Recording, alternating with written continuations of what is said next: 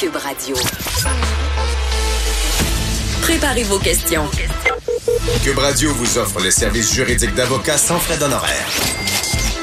Appelez ou textez.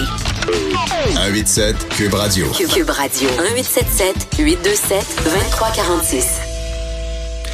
Je vous parlais du cas Desjardins. Bon, K avec un gros C, K peut-être en majuscule, parce que c'est gros ce qui est arrivé. Et euh, c'est arrivé quand même à un fleuron québécois. je veux dire, c'est c'est très dommageable.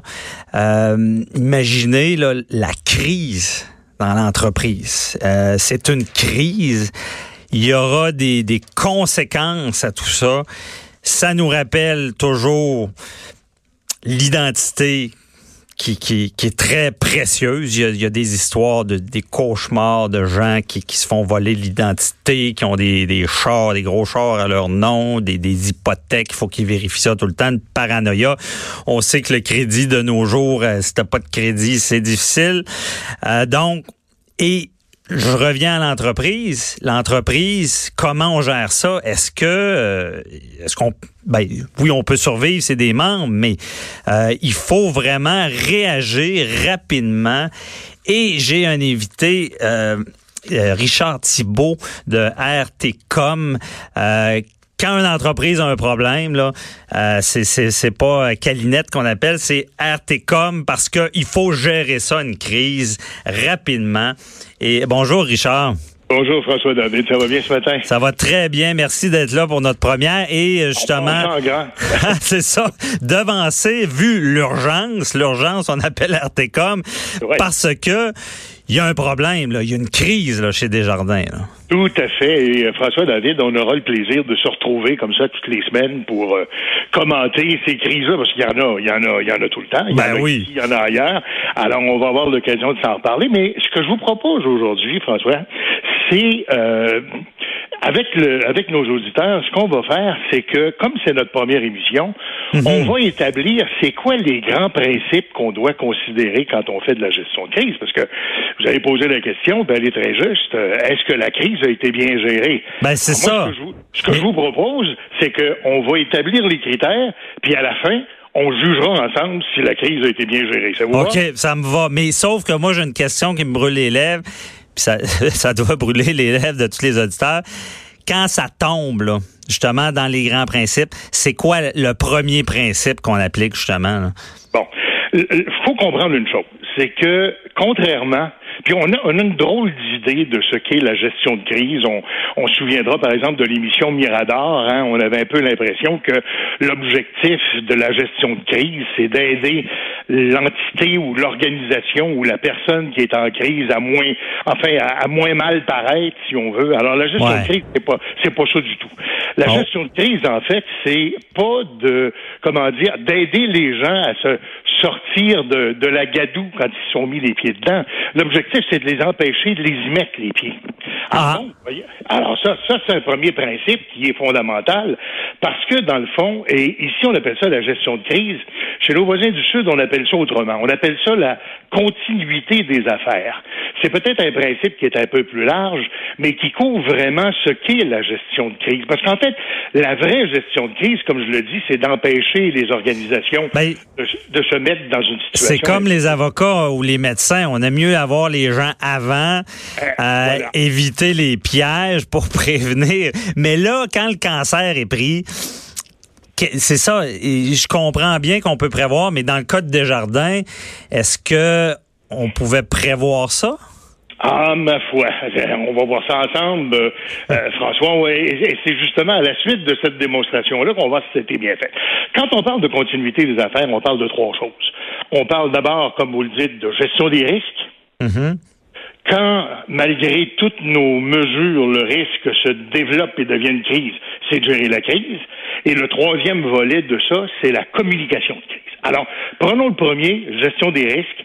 Est-ce qu'une fuite de cette nature-là aurait pu être prévue? Hmm. Bonne question. Et vous savez qu'il y a déjà une réponse à ça. C'est quand on parle de gestion des risques dans un dossier comme celui-là. Il y a deux études sur lesquelles je m'appuie. Une de, d'une entreprise qui s'appelle Verizon, qui est une entreprise de, de, de, de, de technologie, de haute technologie, de communication. Ouais.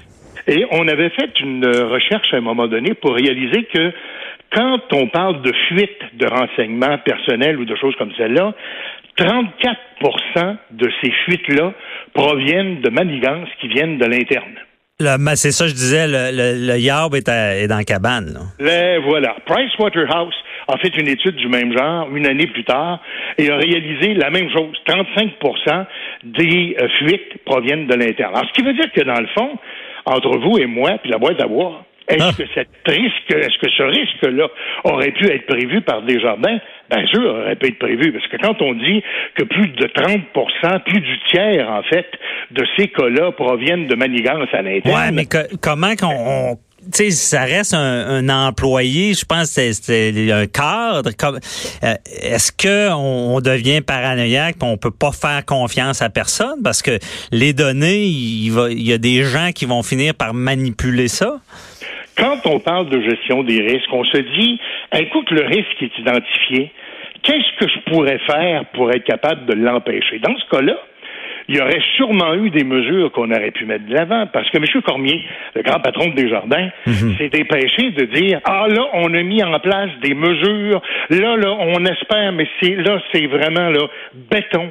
Ça n'arrivera plus, ce genre de, ce genre de choses-là. Alors, ce qu'on comprend, c'est que dans le fond, on aurait pu, bien avant cette fuite-là, mettre en place des mesures qu'on n'a pas mis en place. Ben, il, il se disait peut-être c'est béton pour tout ce qui est pirate informatique, mais il y a peut-être pas pensé que ça pouvait être son, son meilleur employé qui fait le coup.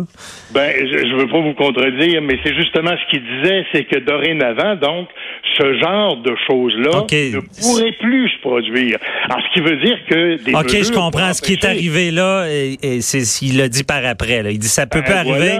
Donc, en disant ça se reproduira plus parce que j'ai fait quelque chose, ça veut dire qu'il aurait pu faire quelque chose avant. Ben, l'idée, c'est ça. Pourquoi est-ce qu'il ne l'a pas fait avant? Ça, c'est la mhm. première question, là. Quand on parle de gestion des risques, là, c'est la première considération qu'on se doit d'avoir. De surcroît, ce qu'on réalise, c'est que, comme vous le disiez tantôt, tu sais, c'est pas comme dans les films, là, les super hackers qui rentrent par la porte en arrière du réseau, puis là, qui piratent le système. Là, c'est vraiment un, un, cadre, mais bon, je comprends que c'est un cadre relativement bas dans l'entreprise et, et qui a eu quand même accès à des informations ultra confidentiel qu'on ne souhaite pas voir diffuser. Et le président de la compagnie, le président de Desjardins nous dit, j'ai mis en place des mesures pour que ça arrive plus jamais. Alors donc, ça aurait pu arriver. Il aurait pu y mettre avant en place, ouais. Bon, alors ça, en termes de gestion des risques, donc, est-ce que ça a été bien fait? En tout cas, on conclura à la fin. Gestion de crise maintenant. Euh, ça fait quand même six mois que c'est arrivé, cette histoire-là. Oh, OK, ben c'est ça. Nous, on passe tout frais. Ça fait six oh! La semaine, la semaine d'avant, là. Ça fait six mois que cette histoire-là traîne. Ça fait six mois qu'ils essaient de gérer tout ça, mais là, ça a pété, là.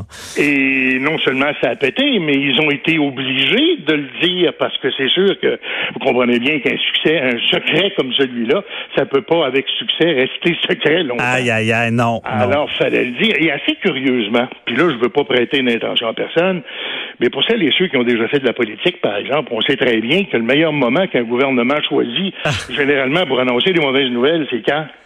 Ben, c'est quand qu'il y a une plus grosse nouvelle.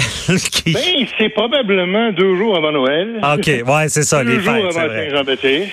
En se disant, ben là, on va en parler, là, mais tu sais, ça va s'éteindre rapidement parce que là, les gens sont ailleurs et tout le reste. Alors donc, ça fait quand même six mois que c'est arrivé. On a attendu longtemps avant de le rendre public. Qu'est-ce qu'on a fait? Ce qu'on apprenait en lisant les journaux, euh, François, c'est, euh, puis là, c'est quand même impressionnant. On dit que les accès de 46 000 travailleurs de chez Desjardins ont été revus pendant ces mois-là. Donc, on savait depuis un certain temps qu'il y avait eu un problème. On a travaillé là-dessus pour gérer la crise, si on veut, avant de la rendre publique. Mais bon, six mois, c'est une éternité en informatique. Là. Ils sont où nos renseignements personnels là? Ben non, c'est ça. On sait pas euh, où c'est rendu, puis qu'on sait même pas encore l'impact de tout ça du vol euh, en ce moment. Ben, on verra justement avec l'enquête policière si ça a été revendu et, tout et tout. Mais Richard, il nous reste à peu près deux minutes là. Est-ce que non, mais est-ce que ça va gérer cette crise là Est-ce que comment on ben, fait là? On continue? Le troisième volet, je vais terminer avec ça, c'est la communication de crise. Notre objectif, c'est d'être, en fait, c'est d'informer, c'est de rassurer, c'est de démontrer qu'on est en contrôle.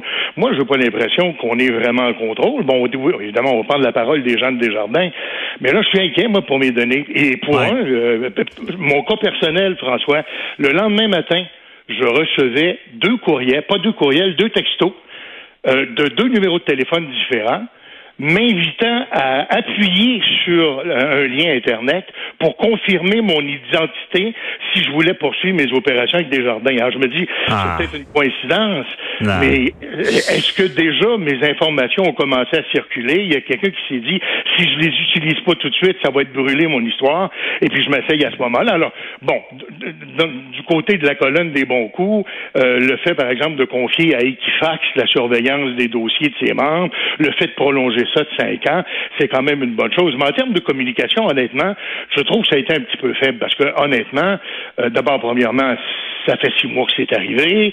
On n'a pas vraiment l'impression qu'on est en contrôle des affaires. Puis deuxièmement, comme je disais, l'objectif de l'organisation, c'est de démontrer qu'on est en contrôle de l'opération, de l'activité. Et euh, quand j'entends le président qui me dit je me sens trahi, je suis indigné, je trouve ça totalement inacceptable. Moi, comme membre, honnêtement, je m'en balance comme de ma première couche. Parce que moi, ce qui est important, c'est le risque que moi je cours avec mes informations personnelles qui se promènent dans le décor. Qu'est-ce que tu fais pour protéger ces informations-là et comment ça se fait que cette histoire-là est arrivée? Alors donc, Desjardins a un gros, gros, gros, gros, gros problème de gestion OK.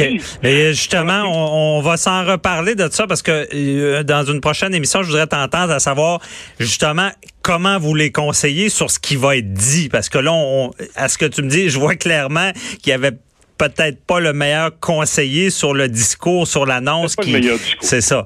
Donc, euh, merci beaucoup, euh, Richard Thibault. Ouais, ben, on, va se reparler à, la prochaine, parce qu'il ne reste plus vraiment plus de temps. Un problème de réputation et un problème de confiance. Ah non. ah non, c'est ça. À suivre certainement. Merci beaucoup, Richard. Bonne journée. Merci, François. On se retrouve dans quelques instants.